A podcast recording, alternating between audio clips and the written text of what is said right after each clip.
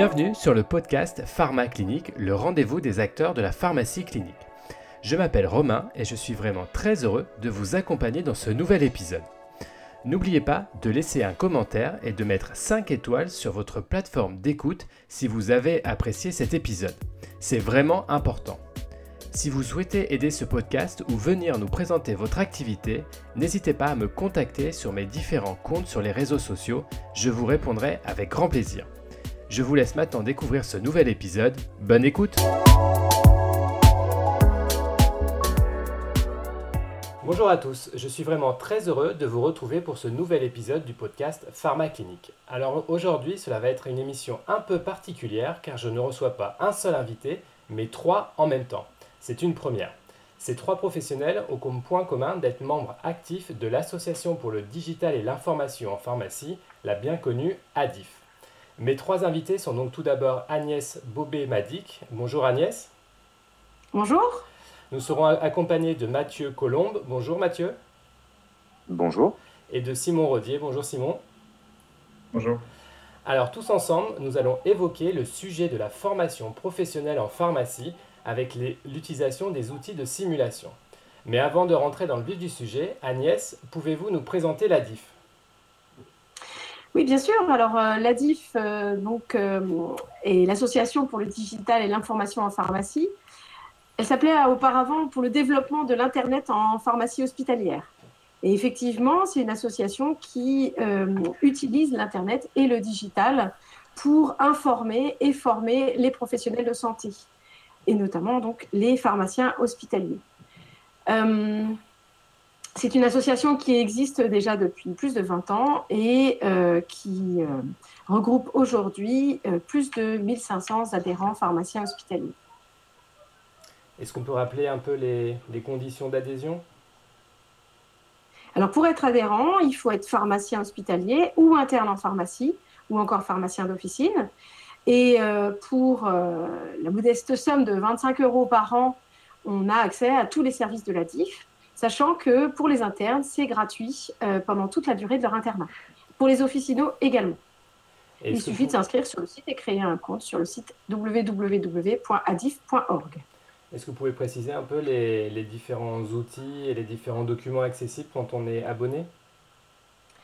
Alors, quand on est abonné, on a accès euh, surtout aux listes de discussion, qui, sont des listes de partage d'informations et d'expériences professionnelles, donc entre les 1500 adhérents, et également à des fiches de synthèse qu'on appelle le wiki, sur les meilleurs fils de discussion de ces dernières années. Il y a plus de 300 fiches qui sont sur le site internet. Enfin, quand on est adhérent, et on va en parler, on a accès également à tous les outils de simulation numérique que nous développons depuis maintenant trois ans. Alors parmi ces, outils euh, d'information, il y a un outil de simulation qui s'appelle 360 degrés pour une chambre des erreurs. Euh, Simon, est-ce que vous pouvez nous en dire un petit peu plus sur cet outil? Euh, oui, alors en fait l'outil est né il y a, il 4 ans. à l'époque j'étais interne donc avec Agnès qui, était mon encadrante et, et, on travaillait donc sur les chambres des erreurs qui ont été finalement une nouveauté assez intéressante pour la formation de masse des soignants aux erreurs de prise en charge, en particulier médicamenteuses.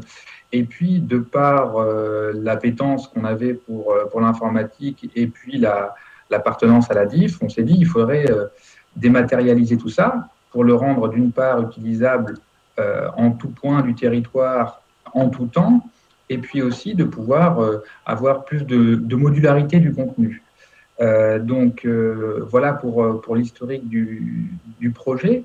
Et puis, euh, on a ensuite euh, étudié les faisabilités techniques qui nous ont euh, rapidement conduit à une technologie finalement assez simple et connue de tous, qui est le parcours immersif en 360 degrés.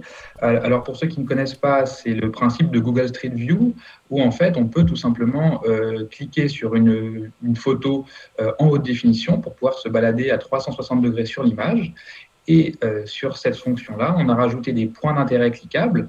Euh, et finalement, ces points d'intérêt, des photos, des vidéos, on clique dessus et là, on voit une séquence de soins, une zone de stockage euh, ou tout un tas de choses qu'on peut moduler très facilement. Et là, on identifie, à l'image de ce qu'on ferait avec une chambre des erreurs physiques, on identifie des erreurs de prise en charge, des non-conformités, des presque erreurs. Ce qui fait qu'on retrouve exactement le même mode de fonctionnement que dans une chambre des erreurs euh, dans lequel on serait pendant une vingtaine, une trentaine de minutes. Mais là, on y a accès avec un simple clic Internet euh, à tout moment de la journée sur un temps professionnel, un temps personnel. Et puis, euh, on a aussi la, la, possibilité de, diffuser à l'ensemble d'un établissement, par exemple, d'une université, d'un institut de formation. Bref, ça ouvre des, potentialités très intéressante et très importante. Et puis, le dernier aspect qui était intéressant par rapport à cette technologie-là, c'est que c'est quelque chose qu'on peut encapsuler dans un, dans, un casque de réalité virtuelle, et ce qui permet euh, finalement, en le posant euh, contre ses yeux, de se retrouver totalement immergé, comme en vrai, mais pour de faux.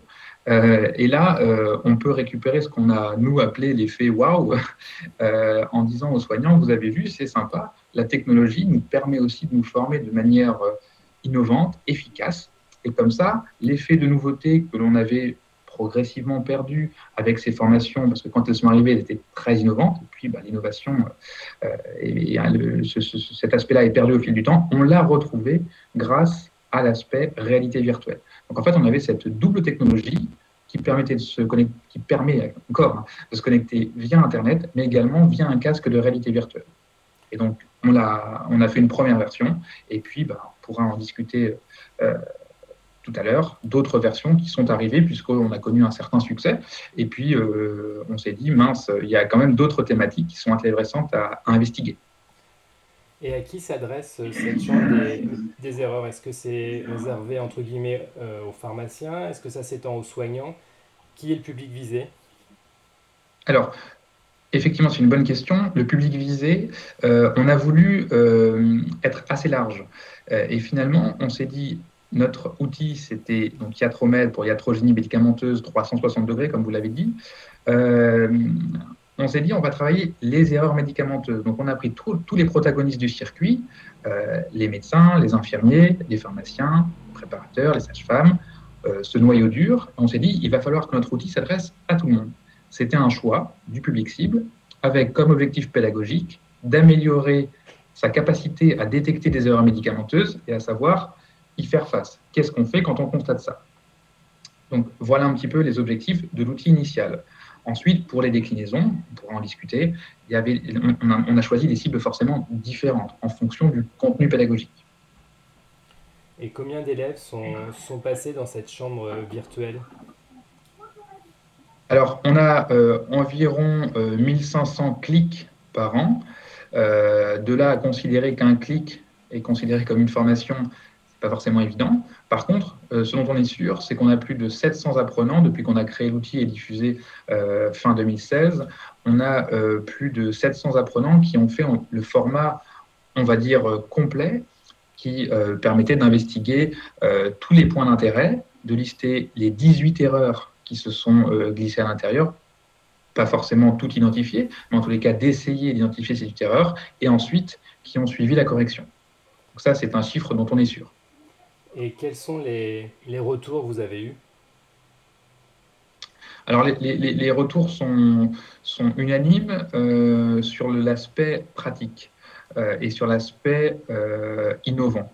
Les gens ont dit Waouh, voilà une formation euh, innovante et une formation entre guillemets sexy pour euh, venir parler de sujets qui ne sont pas forcément d'un attrait euh, palpitant. quand on parle de qualité, de bon usage, de sécurisation, c'est pas sur des sujets comme ceci qu'on arrive à attirer les foules. Là, on a réussi à avoir ce gain-là. Ensuite, pour l'avoir testé, Agnès et Mathieu pourront confirmer sur différents publics, on a souvent un retour, il faudrait que tout le monde le fasse. Et ça, c'est assez plaisant, parce qu'on se dit qu'on a quelque part une part d'efficacité, et peut-être que modestement, grâce à cet outil, on arrive à identifier plus précocement des erreurs et éviter des événements indésirables graves. Est-ce que vous, dans la conception de cet outil, parce que c'est quand même quelque chose d'innovant, vous avez aussi commis des erreurs de, de fabrication, on va dire? Ça, c'est une très bonne question. Même quand on parle d'erreurs, on fait des erreurs et on en a commis beaucoup.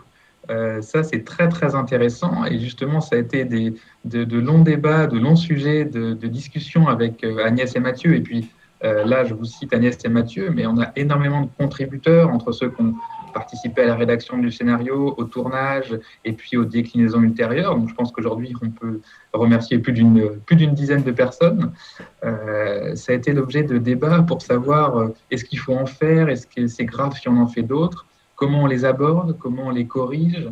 Et finalement, tout ça, ce qui est intéressant, c'est comme on utilise un format euh, de simulation santé, donc euh, très rapidement un format standardisé hein, qui est décrit euh, dans le rapport du professeur Grandry de 2012.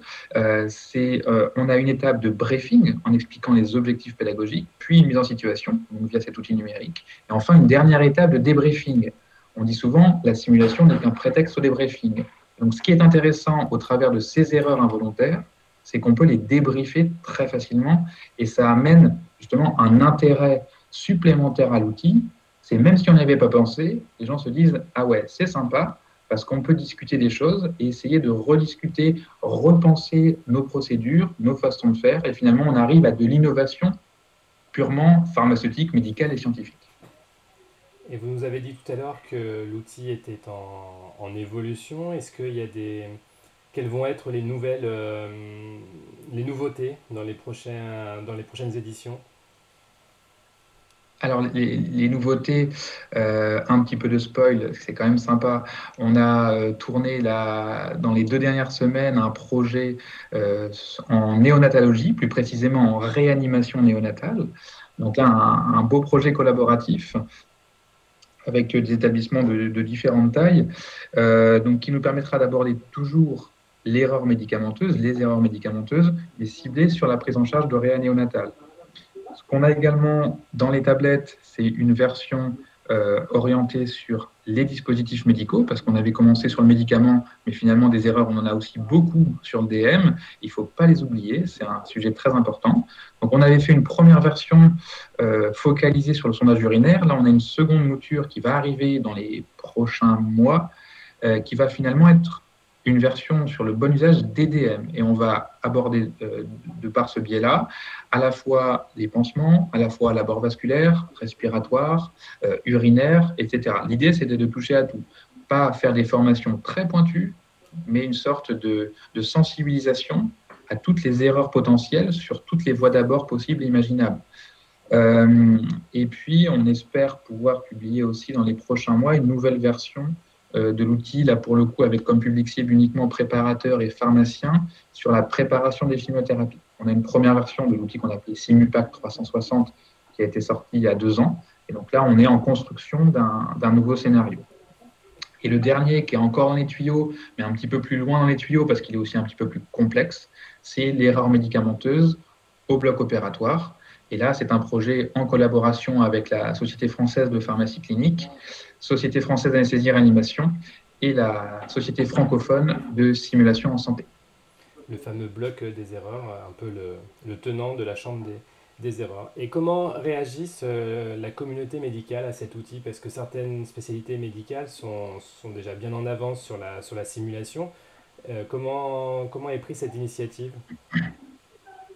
Alors là, on a eu la chance de travailler pour le projet de, de néonat avec les, pédiatres et les néonatologistes qui sont euh, bien en, bien en avance euh, par rapport, on va dire, au, peloton euh, des, filières sur la gestion de l'erreur, sur la culture positive de l'erreur, cette culture qualité gestion des risques. Donc on a cette chance-là de travailler avec des professionnels qui sont particulièrement sensibilisés et on a aussi la même chance sur le bloc opératoire, puisqu'on travaille avec les anesthésistes qui sont euh, quasiment euh, la, profession médicale la plus en pointe sur ces notions d'erreur-là. Donc, entre guillemets, on a euh, la, chance de travailler avec les personnes les plus pointues sur la question. Donc, ça va bien. Donc, pour résumer, si, si l'un de nos auditeurs veut, veut découvrir cet outil, il fait comment? Alors, euh, il, va sur le site de la DIF, euh, rubrique simulation en santé, et ensuite, il choisit son outil. Il clique, il essaye. voilà, on a fait des, petits kits euh, pour aider justement les, formateurs potentiels. Ça peut être un pharmacien, mais ça peut aussi être un, infirmier, un médecin, un gestionnaire de risque. Tout le monde peut être formateur s'il est familier à la fois de la technologie qui est très facile à prendre en main et surtout du sujet. Hein. il faut quand même maîtriser le fond. on a fait des petits kits qui permettent de vraiment faciliter la mise en œuvre et de déployer avec des supports, des questionnaires, pouvoir faire des, par exemple une évaluation avant-après, pouvoir avoir un support de débriefing. Euh, s'agissant d'un support très simple, Internet, il faut en gros un ordinateur, euh, une connexion réseau, et puis j'ai envie de dire, euh, ça suffit pour faire des formations. Globalement, on peut la faire partout, tout le temps. Et il faut rajouter aussi que c'est techniquement très, très accessible, il n'y a pas besoin de compétences particulières, tout est à portée de souris, on va dire. Euh, Tout à fait. Voilà. Et il faut quand même rappeler une petite chose, c'est que pour avoir accès au kit de formation et pouvoir tout faire dans les règles de l'art, il faut être adhérent à DIF. Euh, pour terminer, euh, l'un des sujets importants en ce moment en, pharmacie clinique, c'est la conciliation médicamenteuse. Et du coup, la DIF a également mis en ligne un, outil spécifique sur cette, sur cette spécialité. Mathieu, est-ce que vous pouvez nous expliquer un peu ce nouvel outil? Oui, alors tout D'abord, en fait, effectivement, la conciliation des traitements médicamenteux est un domaine euh, de la pharmacie clinique qui, euh, qui est en plein essor, mais déjà depuis de nombreuses années, euh, soutenu d'ailleurs par beaucoup d'instances, hein, que ce soit les ARS, la HAS. Enfin voilà, on a vraiment maintenant une promotion derrière de cette activité. Et l'idée, c'était de, sur le modèle de, la Chambre des erreurs, de pouvoir proposer une formation justement à cette à cette activité. Euh, c'est une, en fait, on est parti de, de, la chambre des erreurs qui existait déjà via Tromed et on l'a décliné sous un format de conciliation. L'idée, c'est que dans cet outil, on puisse euh, se balader dans une, dans une unité de soins euh, et euh, la mission première qui va nous être confiée, ça va être de réaliser, enfin, pas de réaliser, mais de, de, pouvoir consulter tout ce qui a été fait autour de cette conciliation des traitements médicamenteux et de pouvoir voir s'il y a des choses qu'on a omises ou, des, ou, des, ou, des, choses qu'il qui, qui va falloir compléter. En fait, tout simplement, il s'agit d'un cas clinique qui est proposé avec euh, un monsieur qui s'appelle Eric Zippel, qui, est rentré, euh, euh, qui est rentré la veille au soir dans, votre service de soins et il y a tout un ensemble de choses qui sont, disponibles dans les différents lieux qu'on peut visiter. Ça va du dossier médical à des prescriptions médicamenteuses en cours. si on va voir le, le patient derrière, on peut consulter les ordonnances qu'il a pu ramener, des sacs de traitement médicamenteux qu'il a pu ramener. On peut même aller euh, consulter une vidéo derrière d'un entretien euh, avec le patient qui s'est déroulé, que, que, un des pharmaciens euh, a réalisé au, tout début de l'hospitalisation. Et puis, ça va jusqu'à la fiche de conciliation qu'on peut consulter, un appel. on peut également visionner un appel à la femme du patient, à la pharmacie d'officine, par vraiment tous les éléments euh, de, de, cette enquête, euh, de cette enquête, parce que la conciliation des traitements médicamenteux est avant tout une enquête euh, derrière, un peu, un peu, un peu en Sherlock Holmes. Et l'idée, c'est qu'on va pouvoir aller voir un peu tout ce qui, toutes les, toutes les sources d'informations qui sont, qui sont disponibles autour du patient et aller pouvoir derrière se rendre compte si, si la conciliation a été faite dans les règles de l'art ou pas. Alors, effectivement, vous avez raison. Il y, a, y, a une, y a une démo qui est en ligne, si je ne me trompe pas. Et du coup, vous êtes vraiment euh, immergé à la place de la personne qui fait la conciliation. Et c'est assez, euh, c'est assez frappant de, de, se retrouver en fait en situation réelle, mais en étant dans le virtuel, et de pouvoir avoir accès à, tout, à tous les éléments. Euh, Nous expliquer un peu comment, comment se fabrique euh, un épisode, on va dire, pour la, par exemple pour la conciliation. Comment vous partez, je suppose, d'un scénario, le tournage Comment ça se passe euh, en vrai? Alors en vrai, euh, c'est un socle commun finalement, c'est pas que pour la conciliation, ça a été un socle commun pour l'ensemble des, des, chambres qu'on a pu euh, qu'on a pu faire. Euh, ça part d'abord d'un scénario qui est élaboré avec avec un groupe de travail.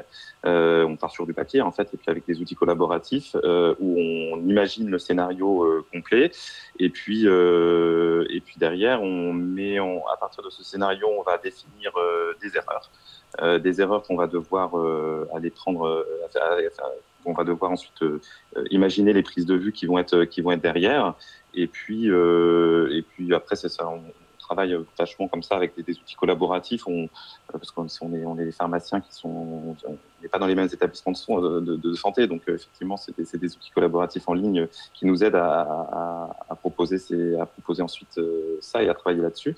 Et puis après, c'est la prise de vue est assez simple. On s'est servi d'une prise de vue initiale dans, le, centre hospitalier de Lisieux. On a euh, filmé avec euh, une équipe derrière euh, spécialisée, hein, c'est pas nous qui le faisons, qui, a, pu faire construire les sphères derrière où on peut se balader. Et puis bah, derrière, on peut apposer sur les sphères qu'on a pu, qu'on, pu être, qu'on pu être, qu'on pu être ensuite peut se naviguer. On a pu créer des, points, des points d'intérêt, comme expliqué tout à l'heure Simon. Et derrière, on va prendre des photos, filmer des, situations euh, qu'on va pouvoir euh, insérer dans ces, sphères. Et euh, c'est dans, ces, dans ces points d'intérêt qu'on va pouvoir glisser des médias, donc des photos, des vidéos, dans lesquelles on aura mis ou non d'ailleurs des erreurs derrière et où l'apprenant pourra aller cliquer, consulter. Et ensuite, il aura à sa disposition dans l'outil un questionnaire qui, sera, qui sera disponible où il pourra renseigner lui-même les erreurs qu'il aura pu trouver au décours de sa visite dans l'unité. Alors, pour conclure, tous ces outils sont, bien évidemment disponibles sur le site internet euh, de l'ADIF, donc adif.org. N'hésitez pas à aller les, découvrir et les utiliser dans votre quotidien. Cette émission se termine. Euh, je tiens à remercier mes trois invités pour leur participation à ce podcast. Cela a été vraiment intéressant et je suis sûr que nos auditeurs ont, comme moi, appris plein de choses. Je vous donne rendez-vous très prochainement pour un nouvel épisode. À bientôt. Au revoir. Merci, au revoir.